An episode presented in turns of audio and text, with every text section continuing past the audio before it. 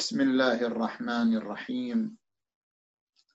والصلاة والسلام على أشرف الأنبياء والمرسلين محمد وآله الطيبين الطاهرين. عظم الله أجوركم أيها المؤمنون المتابعون. يا أبناء علي وفاطمة أثبتم وأجرتم في مصابكم بهذه الفاجعة العظمى والمصيبة الكبرى رحيل أمير المؤمنين وسيد المتقين وسيد الوصيين أبي الحسن علي بن أبي طالب. رزقنا الله وإياكم زيارته وشفاعته وحشرنا في زمرته وتحت لوائه وجعلنا من أهل ولايته والبراءة من مناوئيه وأعدائه. بسم الله الرحمن الرحيم. إنما وليكم الله ورسوله والذين آمنوا الذين يقيمون الصلاة ويؤتون الزكاة وهم راكعون. صدق الله العلي العظيم. انطلاقا من الآية المباركة نتحدث عن دولة علي بن أبي طالب وحقوق الإنسان. فهنا محوران لحديثنا.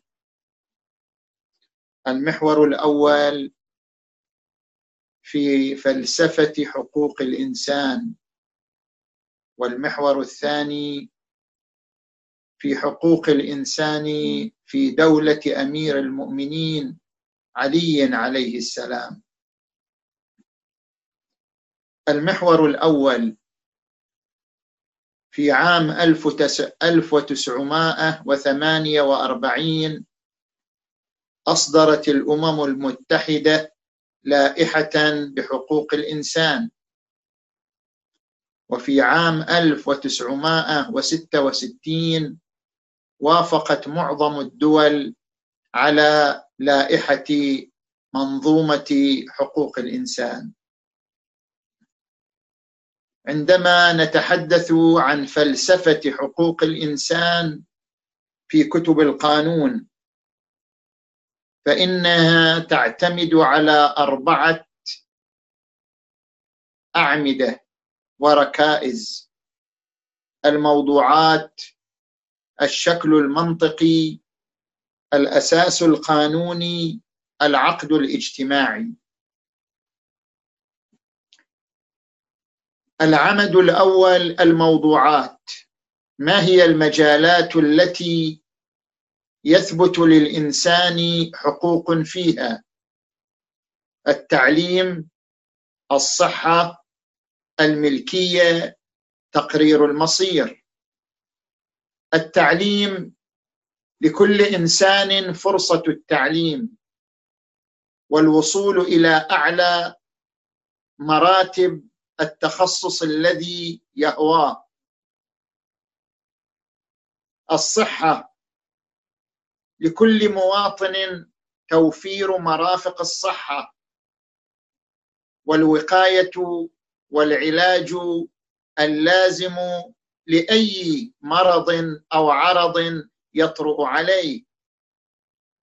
الملكية من حق كل إنسان فرصة عمل وتملك وسائل النقل والتواصل وأن يتملك بقعة من الأرض يأوي إليها.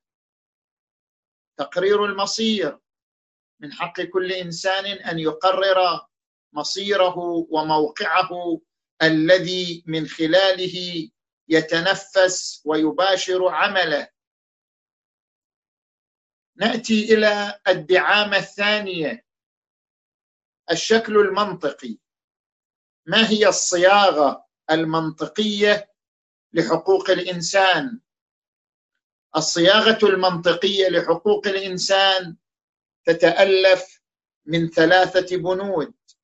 الحرية الواجب السلطة.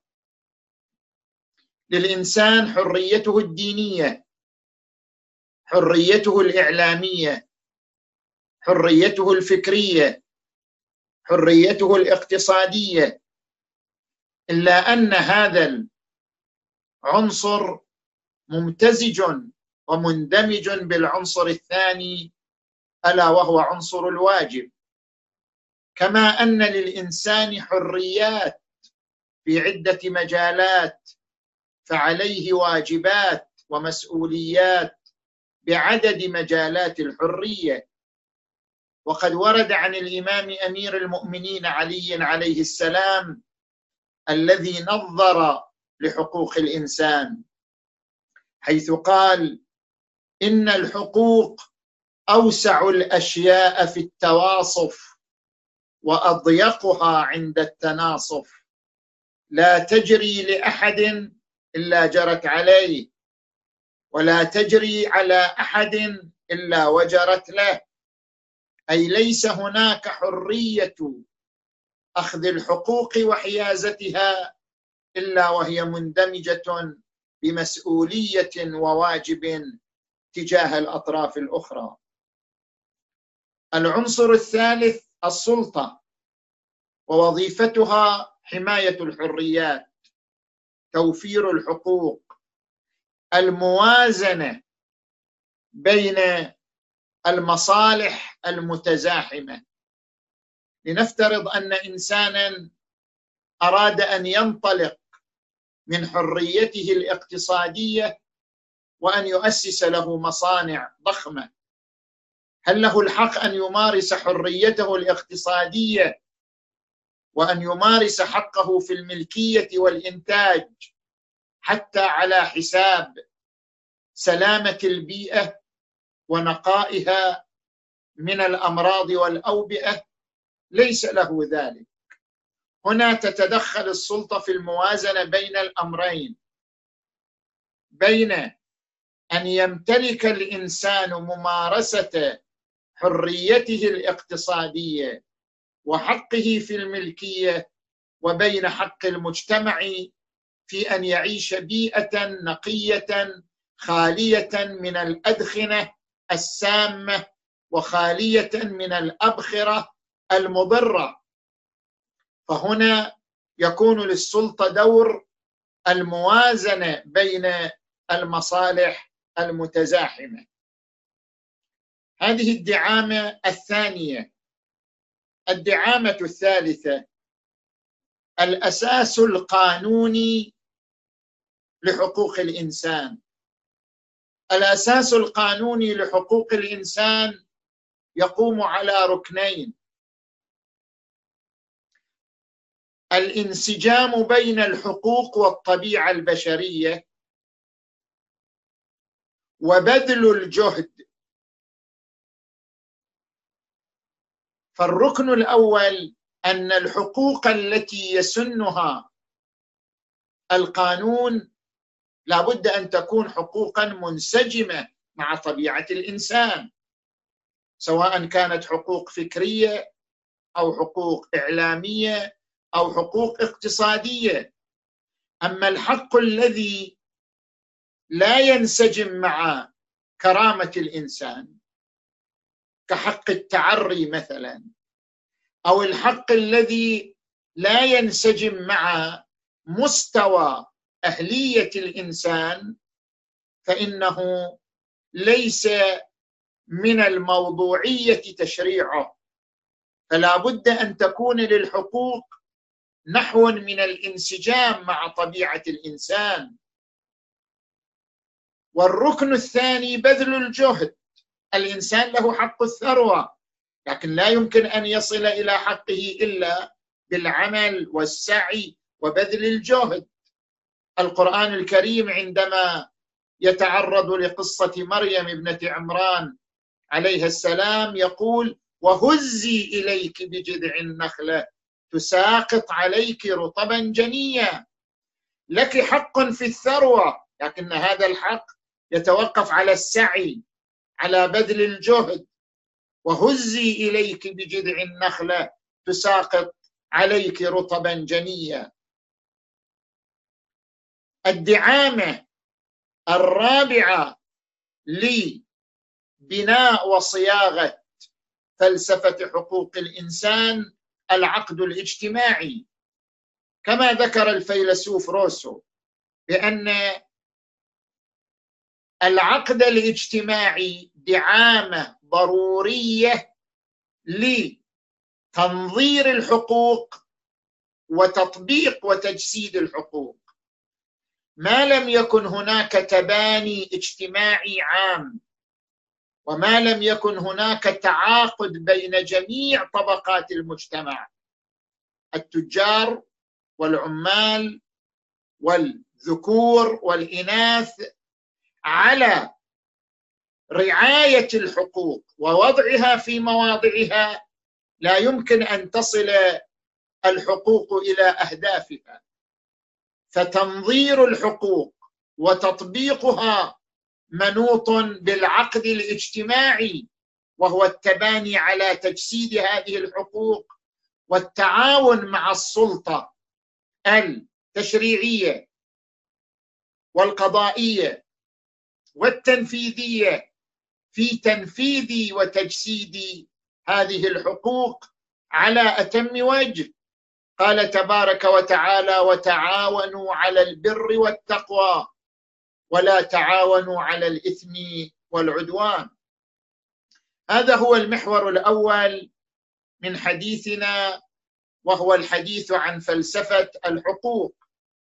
المحور الثاني حقوق الإنسان في دولة الإنسان في دولة الإمام أمير المؤمنين علي عليه السلام.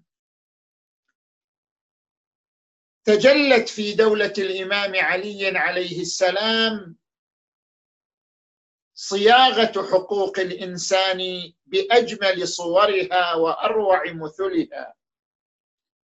وذلك من خلال دعامتين وركيزتين. أصر عليهما الإمام أمير المؤمنين في دولته المباركة.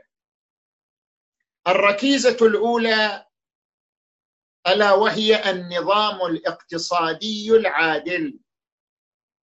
لا توجد إيديولوجية تحترم الإنسان ما لم يكن لها فلسفة اقتصادية. النظام الاقتصادي هو عصب حركة العالم كله. لا يمكن لأي جهة أن تطرح مشروعا يقود البشرية نحو التقدم ما لم يكن لها نظام اقتصادي ما لم يكن لها رؤية اقتصادية. اذا علي بن أبي طالب عندما أسس دولة الإنسان أيضا وضع رؤية اقتصادية في هذا المجال. وذلك من خلال التركيز على قانونين.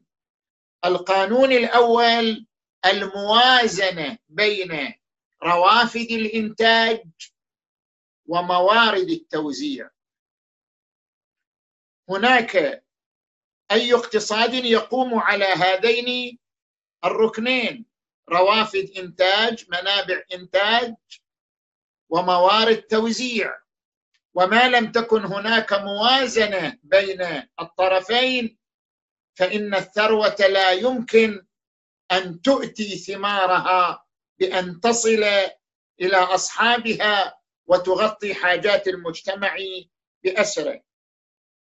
إذا جئنا للمقارنة بين الرؤية العلوية في مجال الموازنة بين روافد الإنتاج وموارد التوزيع وبين الرؤية الرأسمالية. نجد الفرق هو في الفلسفة. هل الإنتاج هدف أم الإنتاج وسيلة؟ في النظام الرأسمالي الذي يسيطر على العالم اليوم الإنتاج هدف. للإنسان هدف أن يربح للإنسان هدف أن ينتج للإنسان هدف أن يصل إلى أعلى درجات الربح والثروة. الإنتاج في حد ذاته هدف. بينما بحسب الرؤية العلوية الإنتاج مجرد وسيلة. وسيلة لاستقرار الحياة الاجتماعية المندمجة والممتزجة بالحياة الاقتصادية. ولأجل أن الإنتاج مجرد وسيلة اذا دور السلطة التنفيذية هو الموازنة بين روافد الإنتاج وموارد التوزيع بحيث لا يغلب أحدهما على الآخر. لاحظوا مثلا عندنا في التشريع الإسلامي كما ورد عن الرسول محمد صلى الله عليه وآله من أحيا أرضا مواتا فهي له. بإمكانك أنت أيها الإنسان كمواطن أن تخرج إلى الصحراء وتحيي أرضا شاسعة وتصبح هذه الأرض لك سواء أحييتها بزراعة أو بناء. هذا إنتاج لكن هل هذا هدف في حد ذاته؟ أم أنه مجرد وسيلة لاستقرار الحياة الاجتماعية؟ هو مجرد وسيلة. لذلك لا بد من الموازنة بين رافد الإنتاج ومورد التوزيع. لو أراد إنسان لو استطاع إنسان إنسان يمتلك شركات كبرى واستطاع من خلال شركاته أن يستثمر أرض تبلغ 100 كيلو متر أو تبلغ 500 كيلو متر هل يعطى له الحق في ذلك؟ بذريعة حقه في التملك بذريعة حريته الاقتصادية لأنه رجل أعمال لأنه مليونير لأنه يمتلك شركات عظمى. إذا من حقه أن يستثمر ارضا ب كيلو متر مثلا. لا ليس من حقه. لما؟ لأنه لا بد من موازنة بين الإنتاج وهو استثمار الأرض وإحياؤها وبين مورد التوزيع وهو أن ينال كل مواطن حقه في تملك أرض حقه في تحصيل المأوى والسكن حقه في تحصيل فرصة إنتاج أخرى أيضا. لذلك نرى الإمام أمير المؤمنين عليا عليه السلام في عهده لمالك الأشتر يصر على هذه الموازنة. عندما يقول هذا ما عهد به عبد الله علي بن أبي طالب أمير المؤمنين إلى واليه مالك لاشتر النخعي عندما ولاه مصر. ماذا عهد؟ قال جباية خراجها واستصلاح أهلها وعمارة بلادها وجهاد عدوها. لاحظوا هذه المفردات الأربع هي تلخص دور السلطة في الموازنة بين روافد الإنتاج وموارد التوزيع. المفردة الأولى جباية خراجها يعني توزيع. تجبى خراج الأرض لتوزع على المواطنين جباية خراجها. واستصلاح أرضها هذا إنتاج. استصلاح الأرض إخراج خيراتها.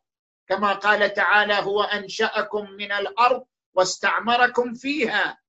الذي جعل لكم الأرض ذلولا فامشوا في مناكبها وكلوا من رزقه. المفردة الثالثة عمارة بلادها لكي يحصل لكي يحصل هذا الإعمار لابد من حالة الموازنة. عمارة البلاد التي تتولاها السلطة تأتي عن طريق الموازنة بين جباية خراجها واستصلاح أرضها. بالموازنه بين هذين الأمرين تكون النتيجة المفردة الثالثة عمارة بلادها والمفردة الرابعة جهاد عدوها. الحماية السلطة تحمي الشركات تحمي رؤوس الأموال تحمي فرص العمل تحمي حقوق المواطن. جهاد عدوها بهذا المعنى يعني أن تحمي كل موارد وكل روافد الإنتاج من أجل بناء اقتصاد قوي عادل. هذا القانون الأول. القانون الثاني في الاقتصاد هناك فرق بين الإنتاج والتداول. الإنتاج هو تطوير السلعة تطوير المادة بحيث تلبي حاجة المستهلك. تخترع جهاز تواصل تخترع جهاز للتنظيف. المهم متى ما طورت المادة بحيث تلبي حاجة المستهلك هذا يسمى إنتاج. أما التداول فهو نقل السلعة من موضع إلى آخر. غاية ما في الأمر قد يكون النقل. افقيا كإخراج المادة من الأرض إخراج النفط إخراج الكنوز من الأرض من أجل تطويرها وبلورتها. هذا أيضا تداول لكنه تداول أفقي. وهناك تداول آخر في عرض هذا التداول الأفقي. هناك تداول عمودي وهو إخراج المادة من الأرض. من أجل تطويرها ومن أجل صياغتها. وهناك تداول أفقي وهو نقل هذه المادة المطورة أو هذه المادة المنتجة من المصنع إلى يد المستهلك. هل أن التداول مغاير للإنتاج؟ طبعا بحسب المصطلح الاقتصادي التداول شيء والإنتاج شيء آخر. لكن في رؤية علي عليه السلام في عهده لمالك الأشتر اعتبر التداول شعبة من شعب الإنتاج. مما تميزت به دولته أنه اعتبر التداول شعبة من شعب الإنتاج. فلذلك حماه ووفر له ما وفر لروافد الإنتاج. من الصلاحيات والحقوق. لاحظوا قوله في عهده لمالك الأشتر واستوصي بالتجار وذوي الصناعات خيرا واوص بهم خيرا جعل التجار وذوي الصناعات في عرض واحد مع أن التجار إنتاج. مع أن ذوي الصناعات إنتاج والتجار تداول. لكنه جعلهما في عرض واحد ليجعل التداول شعبة من شعب الإنتاج واستوصي بالتجار وذوي الصناعات خيرا واوص بهم خيرا فإنهم أي التجار مواد المنافع وأسباب المرافق وجلابها من المباعد والمطارح. يعني هم يقومون بدورين. كما يقومون بدور توزيع بدور تداول جلابها من المباعد والمطارح فهم يقومون بدور إنتاج مواد المنافع وأسباب المرافق. اذا هناك رؤية علوية اقتصادية بني عليها نظام دولة أمير المؤمنين علي عليه السلام. هذه هي الركيزة الأولى لدولة الإنسان في دولة علي بن أبي طالب. الركيزة الثانية المواطنة. المواطنة هي علاقة عضوية بين الفرد وبين الدولة. الفرد له حقوق وعليه واجبات. في هذه الممازجة بين الحقوق والواجبات تتحقق صورة المواطنة الصالحة. ماذا تميزت دولة أمير المؤمنين علي عليه السلام في مجال تجسيد المواطنة بأجمل صورها؟ ذلك من خلال مبدأ المساواة. ذلك من خلال مبدأ المساواة في عدة مجالات. المجال الأول المساواة في المواطنة القانونية.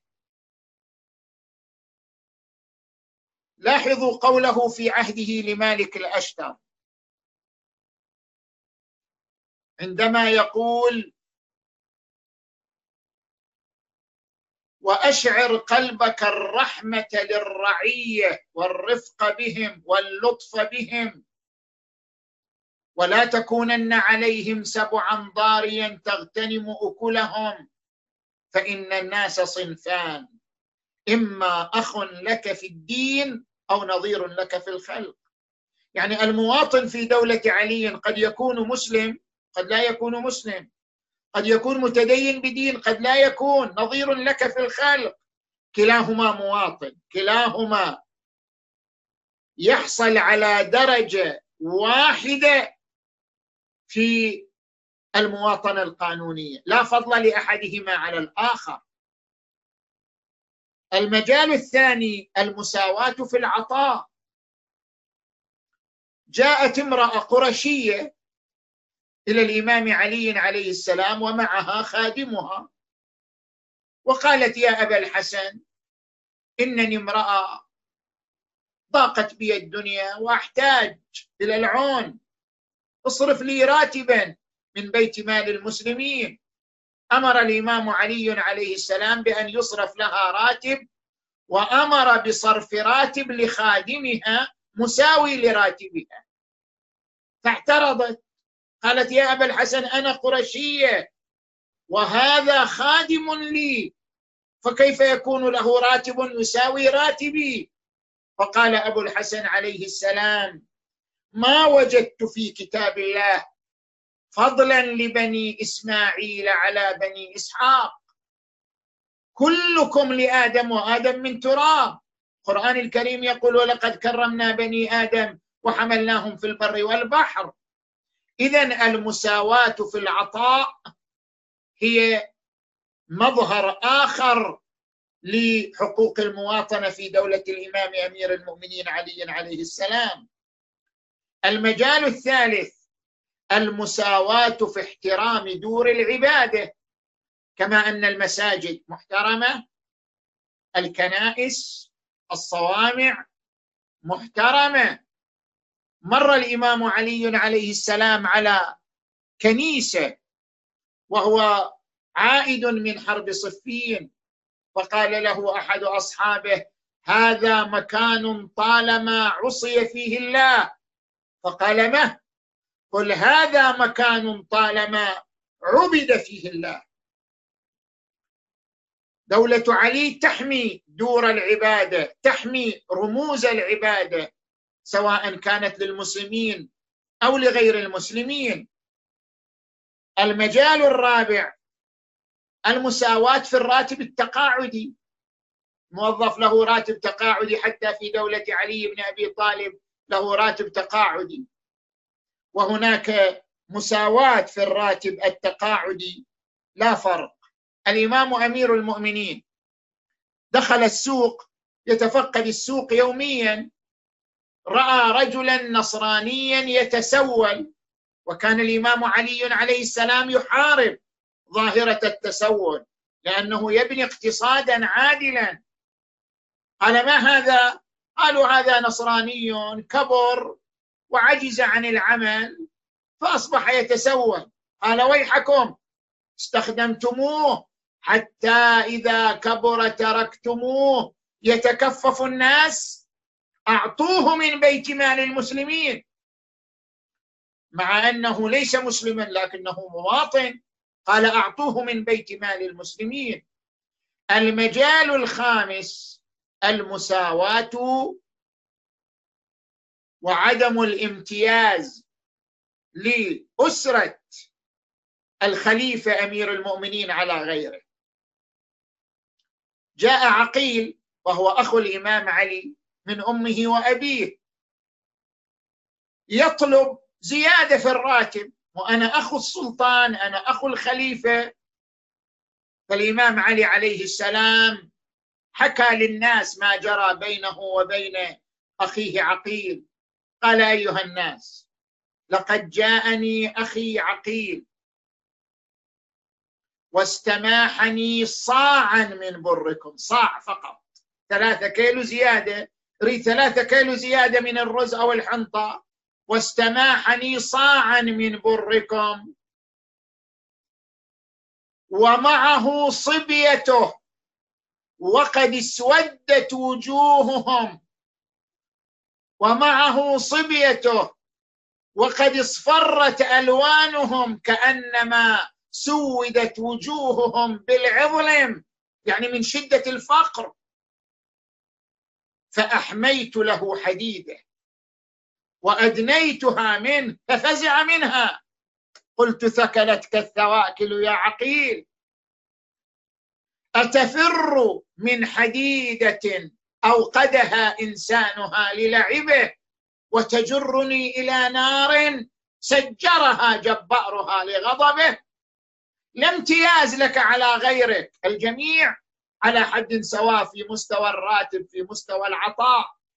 هذه المجالات الخمسه من المساواة التي جسدها علي بن أبي طالب في دولته. جسدت حقوق المواطنة في دولة الإنسان في دولة أمير المؤمنين علي بن أبي طالب صلوات الله وسلامه عليه. وهذا ما تحدث عنه ضرار بن ضمرة عندما دخل على معاوية بن أبي سفيان وقال له صف لي عليا. قال اعفني. قال أبيت عليك إلا أن تصفه. قال إذا ازمعت على ذلك فاسمع. كان علي كان والله بعيد المدى. شديد القوى. يقول عدلا ويحكم فصلا. كان والله غزير الدمعه طويل الفكرة يحاسب نفسه إذا خلا ويقلب كفيه على ما مضى. كان والله يعظم أهل الدين ويتحبب إلى المساكين. كان فينا كأحدنا يجيبنا إذا سالناه ويدنينا منه إذا اتيناه لا يطمع القوي في ظلمه ولا ييأس الضعيف من عدله.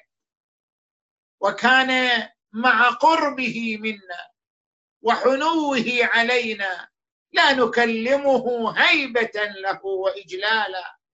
فإذا تبسم فعن مثل اللؤلؤ المنظوم ولقد رأيته ليلة من لياليه ماثلا في محرابه قابضا على شيبته يتململ تململ السليم وهو يقول إليك يا دنيا غري غيري إلي تطلعت أم إلي تشوفت؟